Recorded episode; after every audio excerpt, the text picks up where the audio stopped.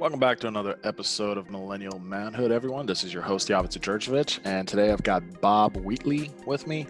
Bob, give the folks listening a 10,000-foot view of who you are.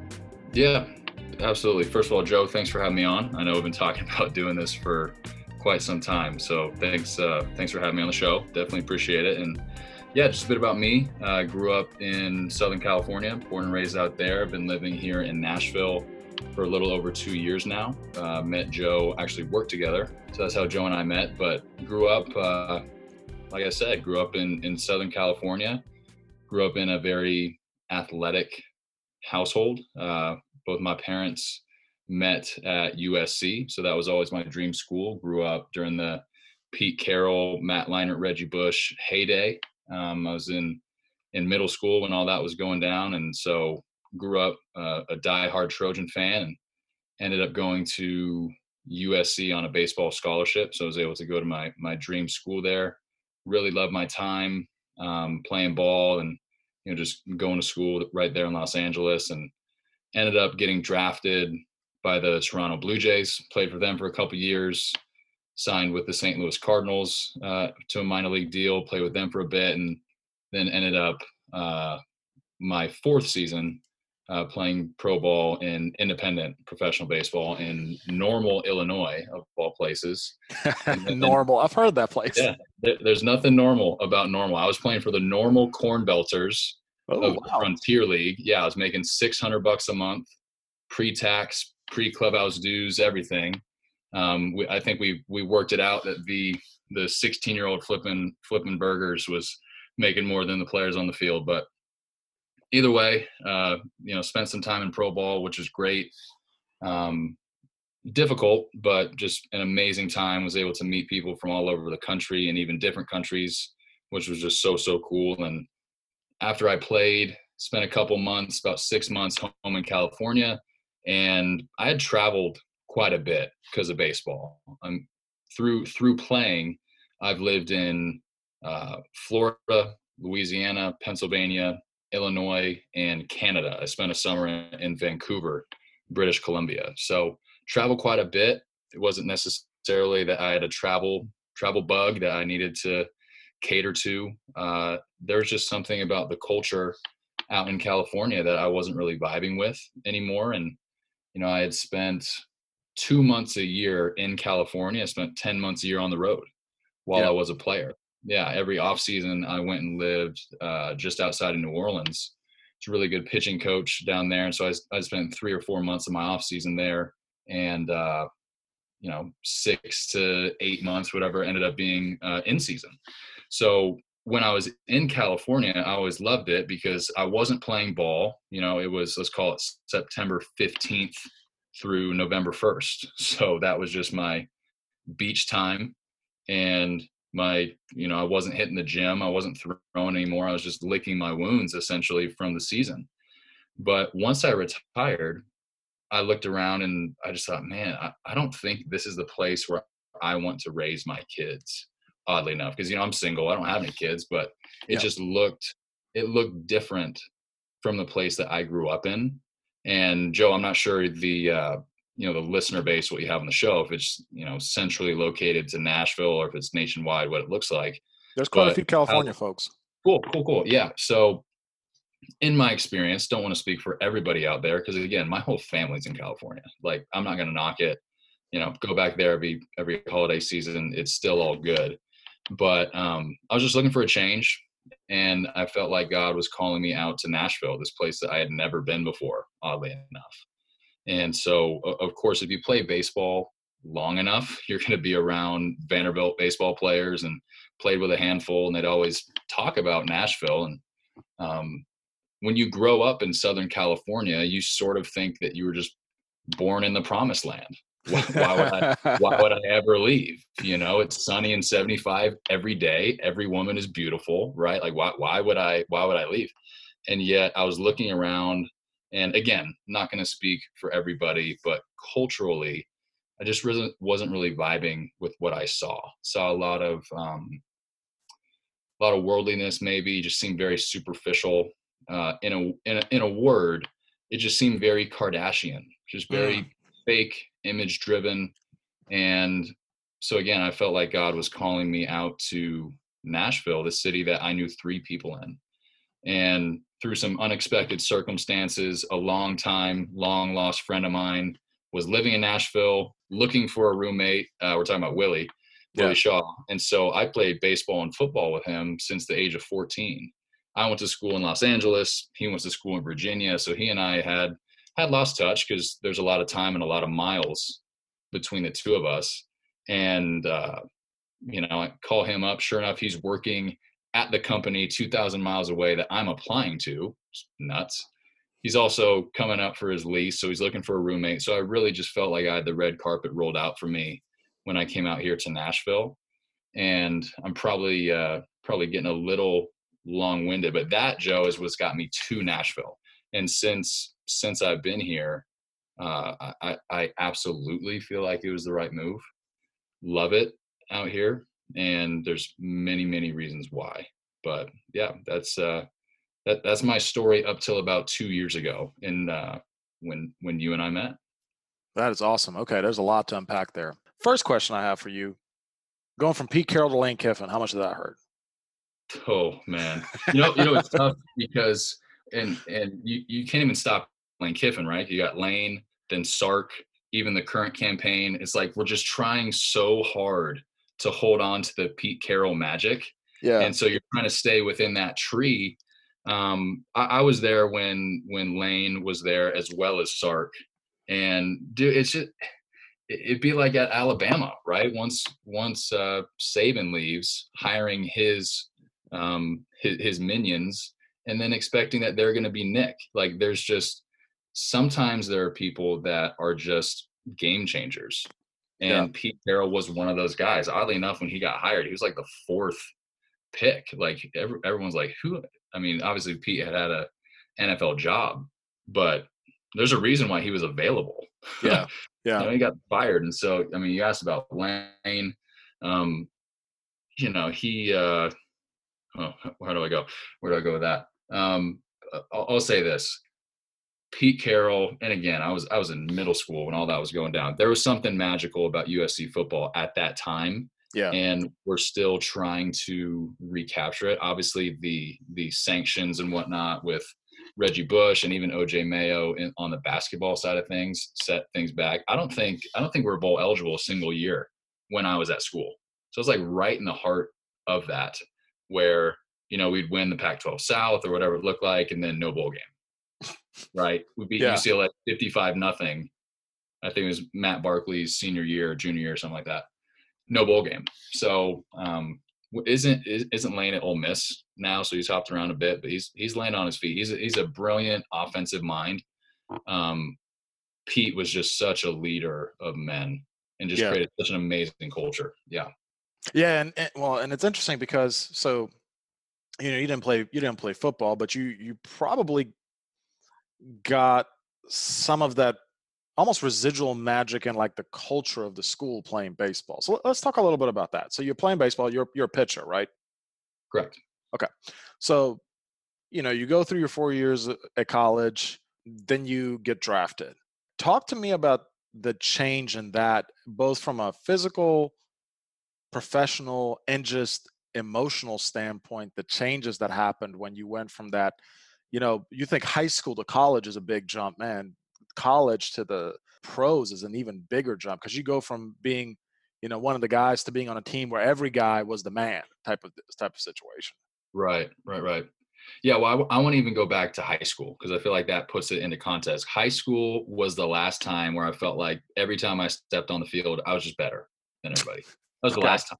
Yeah. So that senior year of high school, I'm 17, 18. Then when I went to college, I mean, by the time I left there, my senior year, I was a serviceable player. Okay. I ended up being a starter my junior and senior year, but I was never all conference. Like I was far from a world beater. I'm tall, I'm left-handed. So those are two things that bode well as far as pitching. But as far as, I didn't have this laser rocket arm. I wasn't throwing 100, I was mid high 80s in college. And I, like I said, I wasn't a world beater. I think my size helped me. I definitely threw with the correct hand, my left hand, to, you know, help as far as pitching. But even in college, I always felt like, man, I can't just out talent people here. Mm. So my preparation had to be dialed in, worked really hard in between starts as far as scouting, self-scouting, nutrition, sleep, all that stuff. I just, you know, I don't think it's a bad thing. It's just self-awareness. I knew I could not out talent anybody, even in college. Mm. And so then it was so funny. I had a good junior year statistically, but I was playing hurt. The last half of the year, I was about 75%, and I felt like I could barely break a pane of glass when I was throwing. Like I was just like flipping it in there, getting a lot of ground balls, not striking anybody out. But I had a 2.8 ERA, so I pitched really well.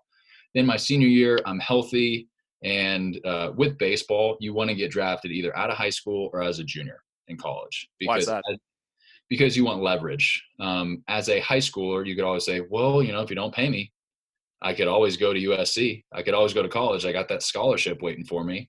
Yeah. Then, of course, you know, they compensate you to help your decision become easier. Same thing in college. You're draft eligible as a junior, or if you're a very, very old sophomore. So if you get drafted as a junior in the 5th round, you might make $400,000. Mm. If you get drafted in the 5th round as a senior, they might pay you $5,000 if you're lucky. Whoa. Because what are you going to do? It's like, well, you can go work at Kinko's, or you can show up, you know, to our facility in Florida. So my senior year, of course, I wanted to get drafted. Didn't perform as well statistically because, frankly, I was just trying to throw as hard as I can, because that's where the game is now. Honestly, if you can't throw hard, somebody else can. So ended up getting drafted. I was a 26th round pick of the Toronto Blue Jays. I was 774th overall. I remember I had such an underwhelming senior year that I didn't think I was going to get drafted. I remember there's 3 days of the draft in baseball, and it was the third day. I was actually at home. I don't even think I was working out to stay in shape for baseball. I think I was working out to blow off some steam. So I was on the ground doing push-ups, and my phone started ringing, and I look at it, and it says Bud Smith, Toronto Blue Jays. I'm like, who in the world is Bud Smith? And so, you know, I pick up, and Bud is like, hey, Bob, you know, we'd like to pick you here with our next pick. Would you sign for $1,000? I'm like, well, duh, I will sign for $1,000. Where do I sign? And then, you know, we hang up, and 20 minutes later, their pick rolls around, and they end up picking me. I think I was so happy because, you know, you'll get these scouting questionnaires. Yeah. And I must've just took Bud's business card and punched his contact info in, you know, 8 months prior. To this day, he's the man that drafted me. I mean, he could walk into my place right now. I would not know him. Haven't met him. So, yeah, got drafted, and then we got started. But yeah, man, once we got to pro ball, like in college, I had this feeling that I wasn't as good as everyone. So I had to, you know, especially when you're younger, right? Like you go from big man on campus as a senior, then you show up as a freshman, and then everybody's bigger, faster, stronger than you. Yeah. It was the same experience in pro ball, except they weren't seniors that were bigger, faster, stronger. They're it's really humbling man. when you're well, it's both sides of the coin. So you're a 22-year-old rookie as a senior sign. Yeah, there are going to be some 25-year-olds that they might even be like flirting with the big leagues. And of course they're bigger, faster, stronger, but it's really humbling when you have some 17-year-old from Venezuela throwing 98, and it's like, what in the world? Even the younger people are better than me. So it was a really, really humbling experience. And honestly, man, when you're drafted in the 26th round, like you are just a body.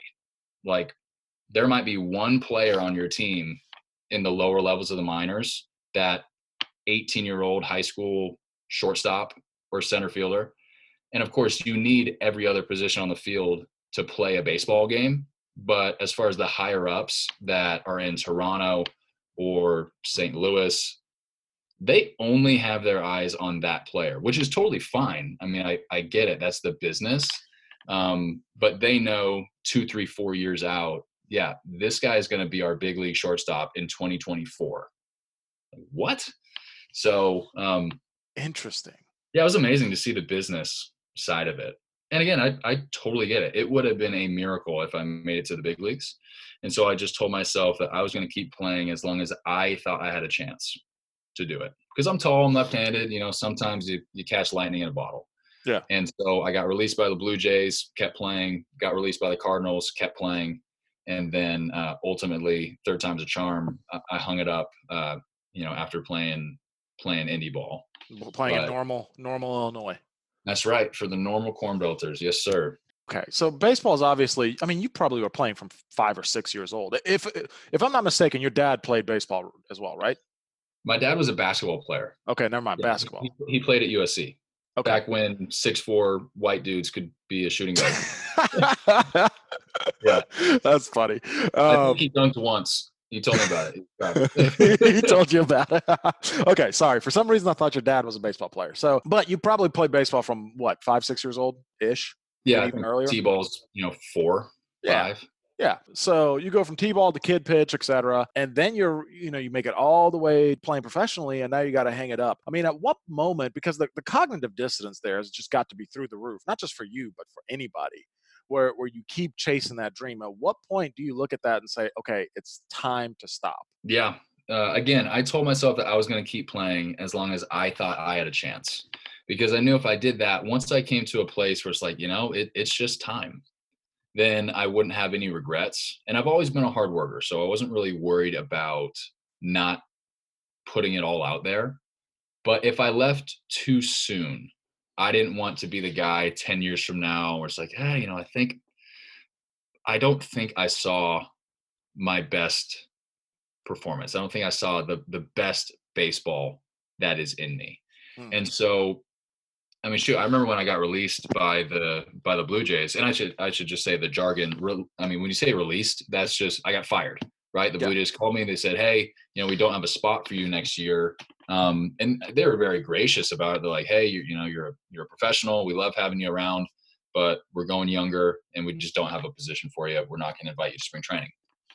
I was right around Halloween of 15.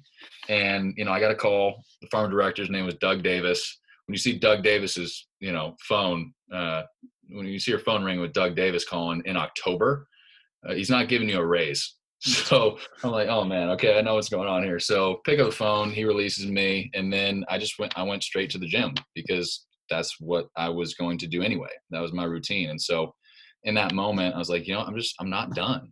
I haven't performed well. And it's not, I mean, they're obviously better. They're going to be better at every level. It gets harder and harder. But I don't think I have played my best baseball. And so continued working hard, and actually had my best year. I signed with the Cardinals the next year and had far and away my best season. Far and away. I think I had like a 1.5 ERA. I gave up 5 runs the entire season. They probably had me at a level that I shouldn't have been playing at. I just repeated the level that I was at with Toronto. Mm. And so now at that point I was better than the players that I was at. So I just, you know, I dealt for them. And then I show up to spring training the following year after re-signing with them. And, you know, when I'm looking back, this isn't a regret, but it's just something that I didn't really have an awareness of. They called me in the offseason because I was a free agent again, and then they signed me to a 1-year deal. And I didn't do any homework at all. I was just like, well, of course I'm going to re-sign with you, St. Louis. You guys are known for developing talent, especially pitchers. And I love you. You love me. Like, let's do this. And so I go to spring training. I throw 1 inning with them. Evidently, they were going to keep me if I threw 100, but I didn't pass that test. And they released me after throwing 1 inning in spring training. And yeah, I knew I was in trouble when my roommate in the hotel got released after a bullpen.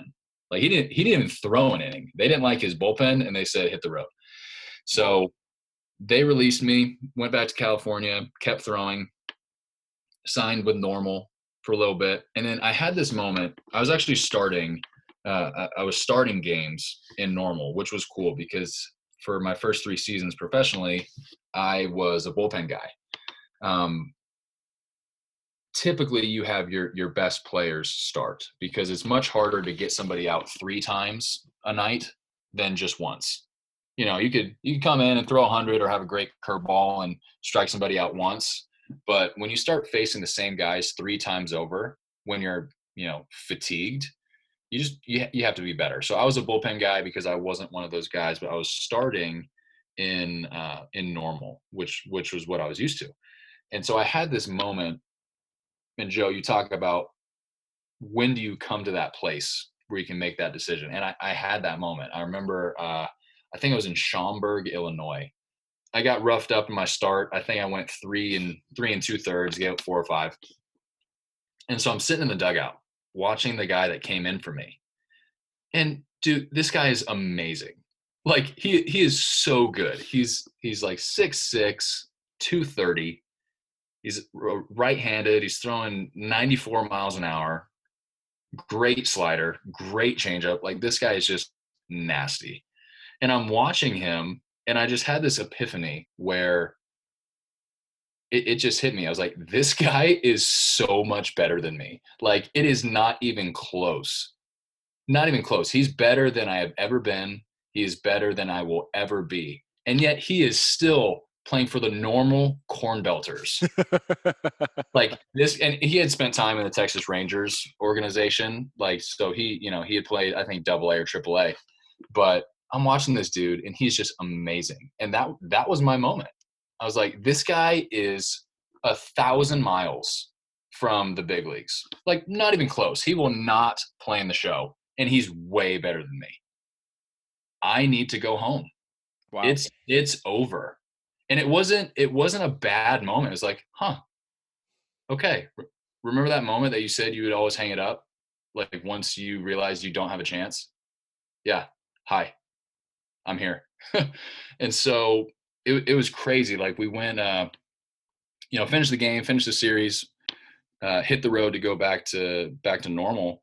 And then I remember it was a Tuesday. My parents were supposed to fly in and actually watch me start my next start the following Friday. And I thought, all right, well, that's kind of cool. Like, I know I'm going to hang it up. My parents will see my last start. It'd be like a little Mariano Rivera type deal where you just know, all right, this is the last dance. Now, instead of 60,000 people, there was 60 people. But I was like, all right, well, this will be cool. They'll get to watch my last game. Then Tuesday, we're about to start our next road trip, and the skipper calls me into the office, and honestly, like when you've been released twice before, you just catch the aura. And so I'm walking into this man's office and I'm like, I'm about to get released right now. And on my team in any ball, the turnover is just crazy. Like, I mean, they'll give you like a month or two, but then after that it is a revolving door. Like every week people are just flying in and out of there. And so he releases me. And dude, it just felt so meant to be. Cause again, I was going to retire in 4 days. I was going to start on Friday and then walk into his office on Saturday, not knowing what I was going to say. Cause I'm not a quitter. I wouldn't be quitting, but it was time. And so I didn't know how to deal with that conversation because this is a guy who took a chance on me. He drafted me. He's been paying me, even though not very much, but so I didn't know how to have that conversation. And then for it to happen for me just felt so meant to be. I was on a plane from Chicago to LA in 3 hours and I didn't look back. And there has not been a day that I have had regret or a bitter taste in my mouth or anything. It was really just such an amazing transition from the world of being an athlete for 2 decades to all of a sudden like hanging up the cleats. It was just such a perfect transition because I had that closure, and that was really the only thing I was looking for from the beginning. So I could not have asked for a better transition. Yeah. How old were you? I would have been 25 when that happened. Okay. 25. So very much so a grown man. You weren't like 21, 22 where you're maybe still somewhat of a kid, but you're a grown man at 25. This happens. I'm curious. So amongst our friend circle, you're known as probably the most disciplined human being that's ever walked the face of the earth. You'd probably disagree with that term. I'm sure there's a lot of self-criticism you can come up with, but just Bob is known as a very disciplined person. Do you think that discipline came from baseball and went into other parts of your life, or was it, did it form in other parts of your life and came into baseball and then baseball helped mold it as well? Does that make sense? Did it come inside out or outside in? Yeah, it's the latter. Okay. It did not come from baseball at all. Okay. I'd say it came from two things. Came from one person and one thing. Came from my dad. Okay. He's very disciplined himself, and I'm just my father's son. He taught me to work hard, taught me the importance of it, and just watching him, watching his work ethic, watching the way he went about his business. I wanted to be like him. So that was one person. And then the thing was actually football. Again, I played football in high school, and I probably liked football better, honestly. I just vibe much more with football culturally. Football is much more militaristic. It's much more of a team deal where, of course, as an offensive lineman, because I was a quarterback, if you didn't block for me, then I got hurt. Likewise, as a quarterback, if I didn't know my reads or if I was late getting a ball across the middle, you might get smoked by a safety as a wide receiver. So if you don't do your job, someone literally gets hurt. And so with football, the culture is just so different from baseball, so different. And you can see the difference between a football guy and a baseball guy. And so in high school, I was able to dip into both of those cultures. And in high school, you have a lot of cross training anyway, guys playing 2-3 sports. So it wasn't weird, but no, man, I learned discipline from football, just with the 2-a-days and up downs and all that stuff, and having to know the playbook and also being the quarterback. So you're sort of the field general. So no, I didn't learn it from baseball, but it definitely helped me with baseball. Baseball, it's so funny. You go from football where you look on the sidelines and you have 8 coaches giving hand signals and, poster boards and headsets and all that stuff. With baseball, and I don't want to knock coaches because there's definitely an impact that they can have on the game. But dude, watch any baseball movie ever. You pretty much just roll the bats and balls out there and play. Like the game is not that different from, the age of 5 to 25. You just throw harder and hit it farther. And so discipline and work ethic helped me a lot in baseball because people far outpaced me as far as talent, especially in pro ball. And so the only way that I could even compete with them was to go the extra mile as far as my preparation. Like people asked me to go out in season, no shot. It's like, dude, I cannot do what you're doing. You're staying out till 2, 3, 4 in the morning, chasing girls who you don't even know their name. I can't do that. Just can't. You're better than me. And I want to play in the show just as much as you. So, yeah, I mean, it helped me a lot. I think that like anything, it's just decisions. It's not to say that the person going out till 2, 3, 4 in the morning, there are a lot of those guys in the bigs. Yep. Sometimes you're just given a better hand, whether it's favor in the eyes of the organization. Like if you were signed for, like I said, 400,000 instead of 1,000, that's a large investment. You're gonna have a longer leash in that regard. Or if you're just more talented, like you can go out and have fun till 2, 3, 4 in the morning and still be better than me. That's, I mean, hey, touche. That's awesome. I couldn't do that. And so, yeah. That's so interesting. So why did you end up playing baseball? I mean, were you just better as a baseball player than a football player? Yeah, I mean, I could have gone to a handful of different smaller D1 schools. I was offered a scholarship from Duke. I could have gone to, your Nevada Renos, your San Diego State, schools like that. But I wanted to play in the Pac-12. I guess it was the Pac-10 my freshman year, which is going to be really great when my my kids, you play in the Pac-10? Yeah. And so, but I wanted to play big boy, Pac-10, Pac-12 sports. And if I went to any Pac-12 school, probably never would have saw the field. I wouldn't have been a scholarship player, I don't think. And in baseball, I just was. So, yeah. So, which, by the way, shout out to Willie Shaw, episode 39. He's the guy that you mentioned earlier that was looking for a roommate. I just wanted to make sure we got a plug in there because he just released a new EP. So go check it out. Yeah, he's awesome. So back to the discipline conversation. So outside of baseball, how do you implement that discipline now in your day-to-day life? Because obviously you don't have the regimen of like, I got practice, I got weights, I got, school, et cetera, and I don't have people checking in on me in the classroom. You're working as a professional in the working world. You've also got a podcast, so feel free to talk about some of the discipline that's taken in that world. But how do you transition that discipline into your day-to-day now? Yeah. It's so funny because, Joe, we're friends and we've, we walk in similar circles, right? Uh-huh. And that's a word that people throw around when they're talking about me a lot is discipline. And do I think I'm gifted in that way? Maybe. But what does discipline even, what does that even mean? You do what you say you're going to do, or you make hard decisions. What does that even mean?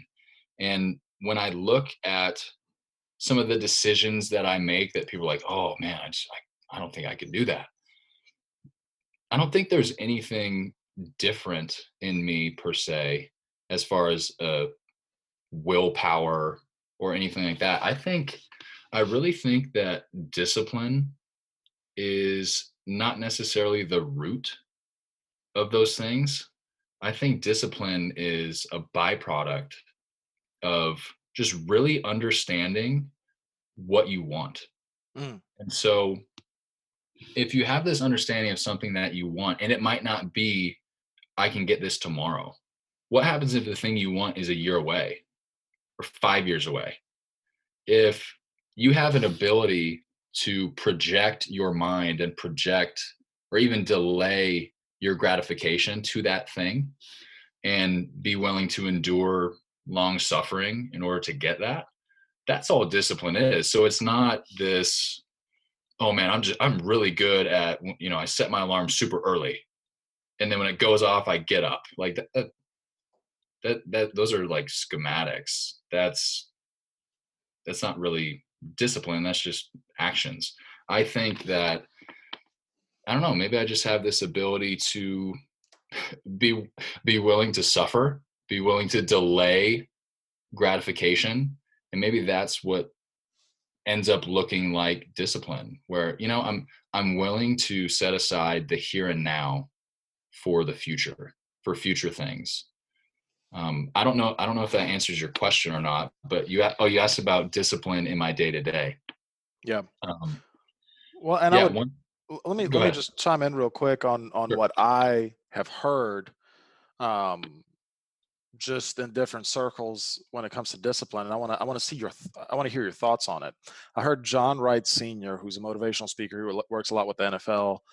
He said he hates it when people ask him, I need help with my discipline. He says, you don't need help with your discipline. You need help with your habits. You're incredibly disciplined to your bad habits. Okay. Yeah. You need to change your habits, and that changes your discipline. Mm-hmm. Yeah, I figured you'd agree with that. I just think that's such a good way of articulating. And I think that's basically what you were describing. It's like, hey, I've got this goal in mind. I need to do certain things over and over and over again to get to that point. Mm-hmm. Yeah, I like the way you put it, where things do become habitual. The hardest thing to do when it comes to, if we're talking in the world of discipline, habits, all that, is to make the change initially, because we're creatures of habit. We don't like change, and we like comfort. And so it's very easy to be lazy, even if that means it's easy to be comfortable and not willing to make a change. And so, yeah, it's just the hardest thing. Like for example, I remember in college, I didn't drink a ton, and it didn't have a lot to do with my faith. It didn't have a lot to do with social anxiety or anything like that. I just knew I'm not going to drink alcohol a ton for the same reason I'm not going to drink soda a ton. It's not good for you, you know, and I want to be the best pitcher I can possibly be. And frankly, when I've had alcohol, I'm no more fun. I don't have more fun. I'm not more courageous or spontaneous. I just kind of stayed the same. So I don't really buy into the liquid courage thing. I don't need this. So I'm not going to do something that isn't good for me, that doesn't really bring me any, you know, any reward. And I remember telling people, especially seniors, right, team captains, when they hand me a beer, the first time to say no was always the hardest. Yep. First time. And then by the time my senior year rolls around, where I'm one of the leaders, when people found out that, and again, I'm of legal drinking age at this point, and then people offer me a beer or whatever it looked like, and I said no. I can't tell you how many times somebody said, "Man, I wish I could do that." It's like, what are you talking about? This is America. You can do whatever you want. You know, you do not need this to be cool, confident, good looking. Like, literally nothing changes the fact that you just said to me you don't want this, and yet you're choosing to do it because of social pressure or whatever. But like I said, bringing it back to discipline and habits, the hardest time to do that is when the big bad senior team captain hands you a beer. How do you say no to that guy? Yeah. Right? That is the hardest time, and that's just a microcosm for life. I think the hardest time, it's like the first mile, right? The first lap when you're running. And so if you have some habit that you want to change, whether it's setting your alarm clock an hour earlier, or, you know, reading a book a month, whatever that looks like, I guarantee you the hardest one is going to be the first one. Yeah. It's without question. And so creating habits is purely just, you can become disciplined, quote unquote disciplined, in literally 1 second. You say, all right, I'm making this decision. I'm going to read a book this month for the first time since school. I'm going to read a book. Why? Because I want to. Well, but it's going to be hard. How are you going to find the 20 minutes a day to get that done? Well, no, I already made the decision, so it's done. I'm willing to suffer. I'm willing to go through the difficult part because I made a decision. And so I'm going to stick to it. And so once you do that enough, where you make a decision, you go through the difficulty of it, and you come out on the other side like, man, okay, that was great. I can do that again. I can do that again in a different way. So I think maybe, Joe, that's how discipline looks in my life, is just being willing. All right, decision time. Yes or no? Yes. Okay. Well, then let's do it. Let's go. Yeah. I love that. I love the intentional decision making. And I think a lot of people get paralysis by analysis just in the decision making alone, so they never even get to that point. Totally. And that's a whole nother podcast. But speaking of podcasts, so you got a podcast. So how did you get conned into this Ponzi scheme of podcasting like I did? So I'm curious. I'm really, really curious about this. I've talked about this on the podcast before.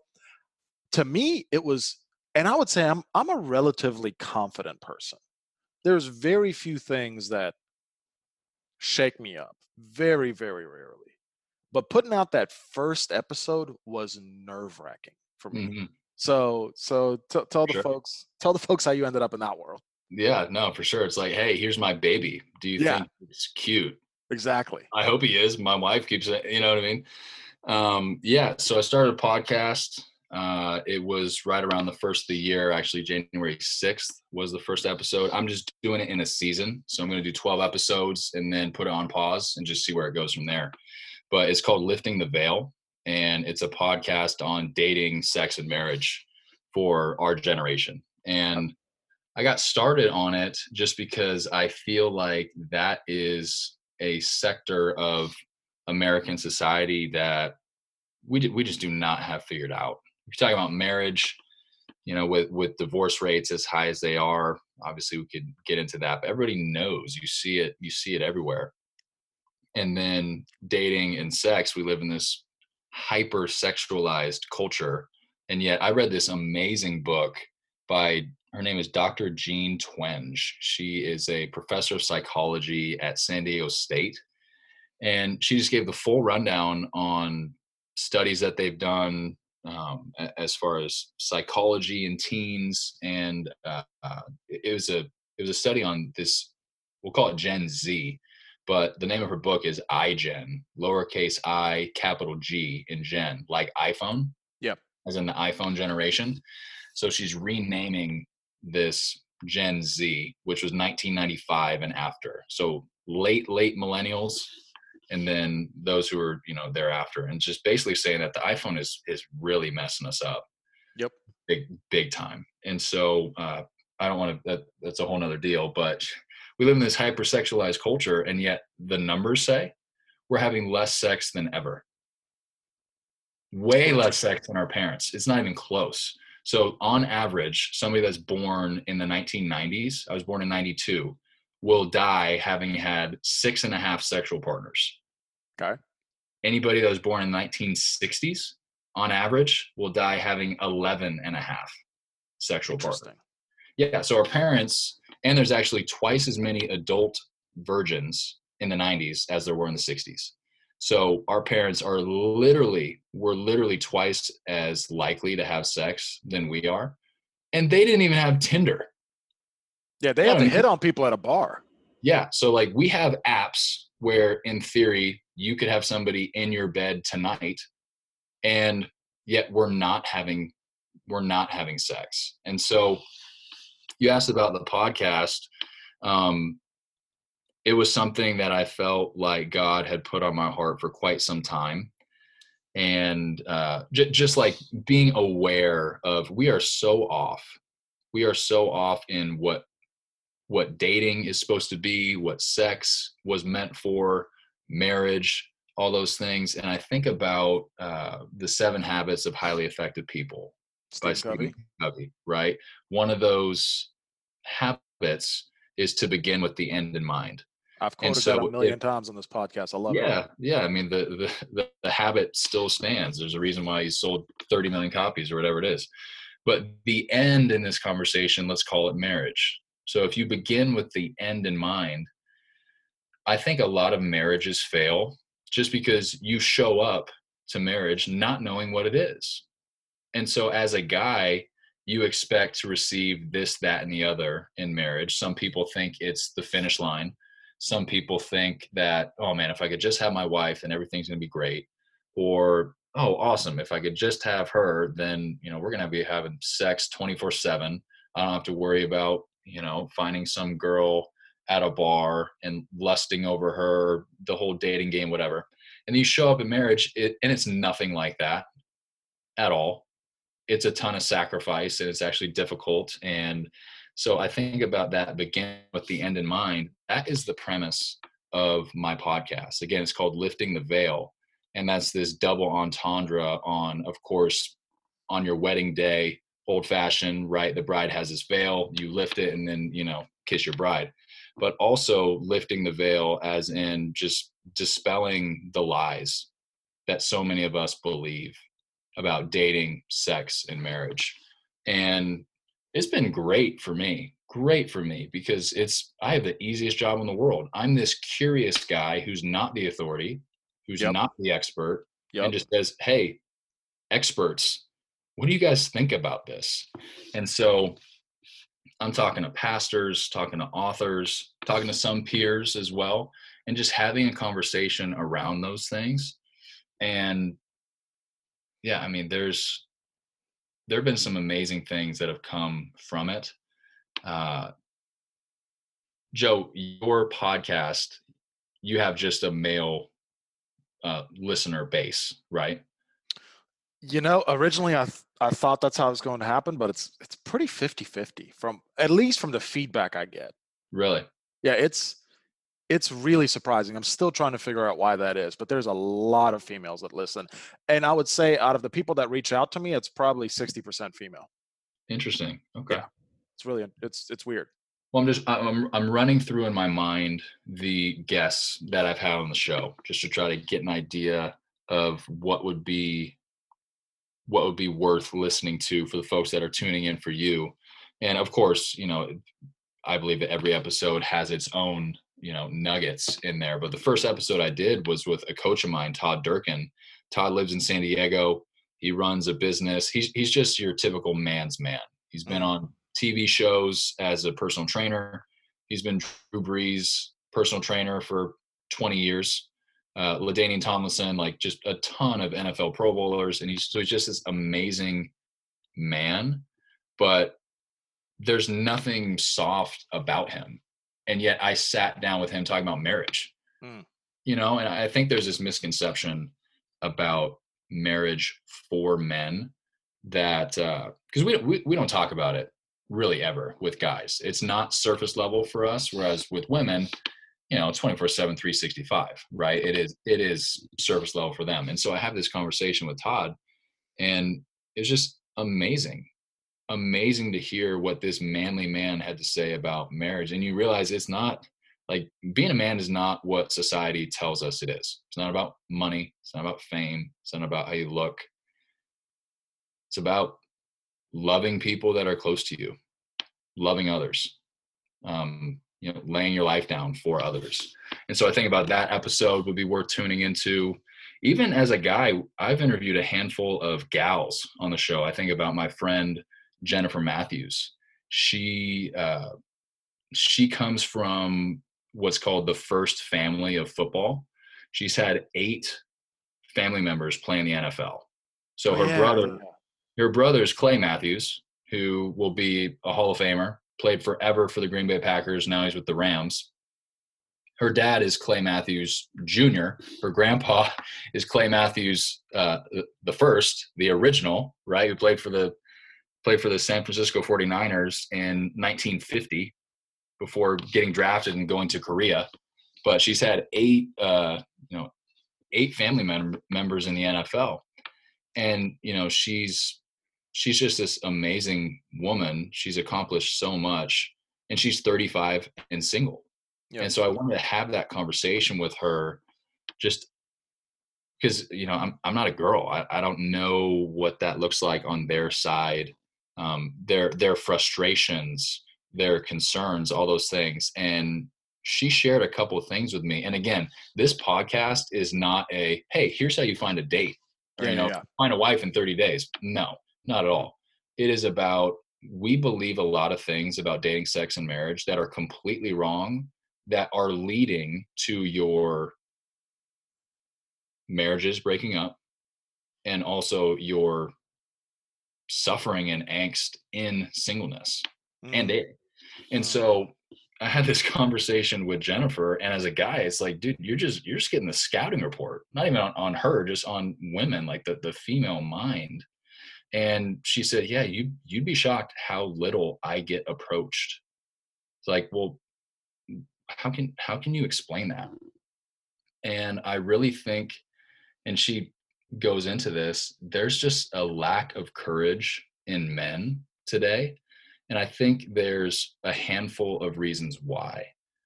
First of all, like pertaining to going up to a gal, making an approach, being kind, asking her out. She might reject you, she might not, but like taking the leap, right? That just doesn't happen. Shoot your shot, man. Shoot your shot. That doesn't happen anymore. And, you know, she verified it. A bunch of my female friends here in town, they've said the same thing. And I think there's a number of reasons, but first of all, men just don't have to, you know, if you're concerned about, oh, I just want a physical interaction. Well, there's apps for that. Yep. You know, not that those are, I'm not condoning that at all. What I'm saying is, if a man doesn't have to be courageous, because being courageous is difficult. Oh, cool. You're giving me the easy way out. You mean I can just download an app and you'll be here in 20? Cool. So I don't have to walk across the room and ask her out and risk being rejected. I can just download an app. That's awesome. And so, yeah, man, I know I've gotten a little long-winded as far as this is awesome. Keep going. That was the premise of the podcast. And I am more so just the inquisitive person who's guiding the conversation for the audience. In no way am I looking to provide insight, really. I'll add commentary on what he or she said after the episode, but I'm far from an expert. So in a way, it takes a lot of the onus off of me. And I just interview folks who do know what they're talking about, that are doing marriage well, that are doing singleness well, whatever that looks like. And so I've gotten a really good response from it. It's been really, really cool. But yeah, you talk about the first episode when you know it's coming out the next morning. It's like, ooh, okay, we're burning the ships. I guess we're going live. We'll see what happens. But it's been a really good thing. Yeah, it's funny. I'm mirroring a lot of the things that you're saying, you know, being an inquisitive person, just sitting there and asking questions. It's almost like a cheat code in life, in my opinion. I get to talk to people and talk to them about stuff that, you know, maybe they wouldn't be open to talk about if it wasn't recorded and put out into the world. Yeah. It's really, really cool. Matt, this has been awesome. And obviously I'm going to put the podcast in the show notes and all that good stuff. Unfortunately, we are coming up on time. So, I do want to end the podcast the way I always end it, and that's if Bob Wheatley, if you could go back to 18-year-old Bob Wheatley, wide-eyed and bushy-tailed, you know, stepping onto USC's campus and knowing all that you know today and knowing all that you know about yourself, what is one piece of advice you would give yourself if you could go back to 18-year-old you? Ooh. How long of a walk would you allow me to take myself on? Oh, man. Could I have 4 hours, please? Yeah, man, because there's so many ways that you can go about that. But if I were to just share one thing, I think I probably tell myself, and this is going to be pretty broad. It'll apply to a lot of things, but I would just say, hey, the thing that you're looking for, you're not going to find it where you're looking. Okay. And what I mean by that is if I was 18, 20, 22, I wanted to make it to the big leagues, not for the fame, not for the money. I wanted to have that moment for two things. First of all, I wanted to call my dad and tell him that he had to book a flight to go somewhere, because I was going to be in the show. I needed to be in Detroit tomorrow, whatever that looked like. So there was that, but also, and more so than anything, I wanted that moment where I could just look myself in the mirror with no fanfare, nothing, and just say, dude, you did it. You're awesome. And I guess what I'm saying is I wanted to be validated. I wanted to be fulfilled. I wanted to chase something that was bigger than me.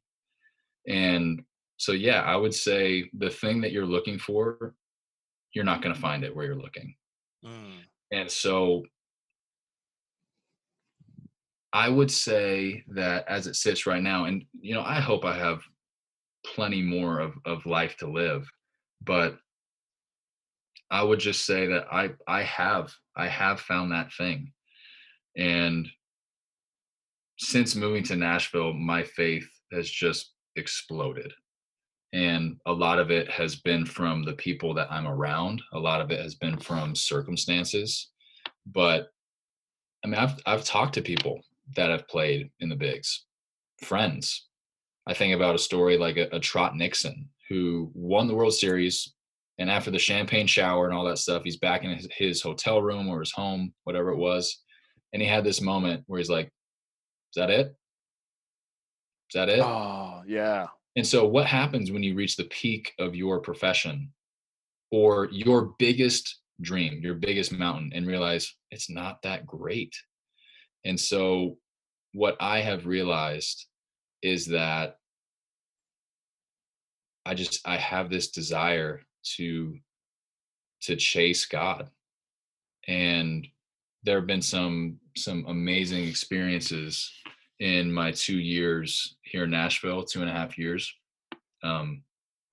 Like when you have moments where you feel like God whispers to you, where then all of a sudden he's not just this book that you have on your nightstand called the Bible, or this nameless, faceless spirit that your pastor talks about. When he actually becomes real, it'll freak you out. I mean, the implications of that, when the God that, I mean, I've been a Christian for a long time, or at least on paper, but when it becomes real, there's nothing like it. Mm. There is nothing like it. Not even close.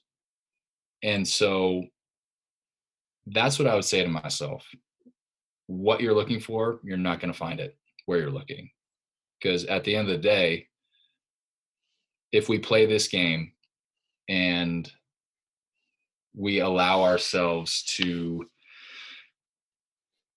wonder, or allow ourselves to believe, if God exists and if God wants to know us, which is what the Bible says, then wouldn't it make sense that we have this desire to know him, if that is the case?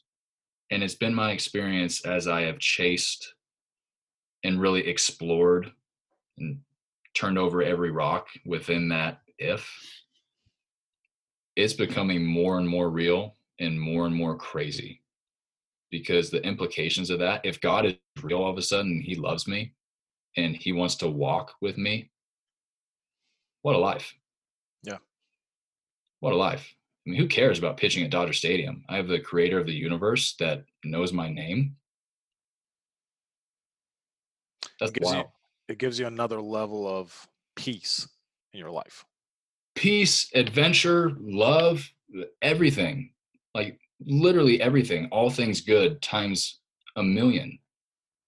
Because I mean, he's bigger than Dodger Stadium. He is literally endless. You know, it's just amazing. So, man, you'd have to have me on another show. Yeah, I was about to say that's a whole other podcast. Yeah, seriously. And I will take that call in a heartbeat. But that is what I would say to myself, because at 18 I was searching. 22, searching. 25, searching. And now I'd say I'm still searching, but for the first time in my life, I'm also finding yeah, along the way, which is just amazing. Mm. Well, Bob, I love it. That was definitely a heartfelt one thing. Obviously, podcast Lifting the Veil, I'll put your LinkedIn and the link to the podcast and all that good stuff in the show notes. Thanks for coming on. This was awesome. Yeah, thanks for having me. You guys are you're doing a great thing. I know I've listened to a handful of your shows. You're a great host, and thank you again for having me. This has been a lot of fun. Yeah, likewise. Again, for folks listening, info@mmcip.co is where you can get a hold of us if you got compliments, criticism, keyword constructive criticism. Don't just complain, offer a solution. You can go to millennial-manhood.com to go to the website, blogs up, go put some fun articles up there here soon. Obviously, the podcast is up there. And outside of that, we'll talk to you guys soon.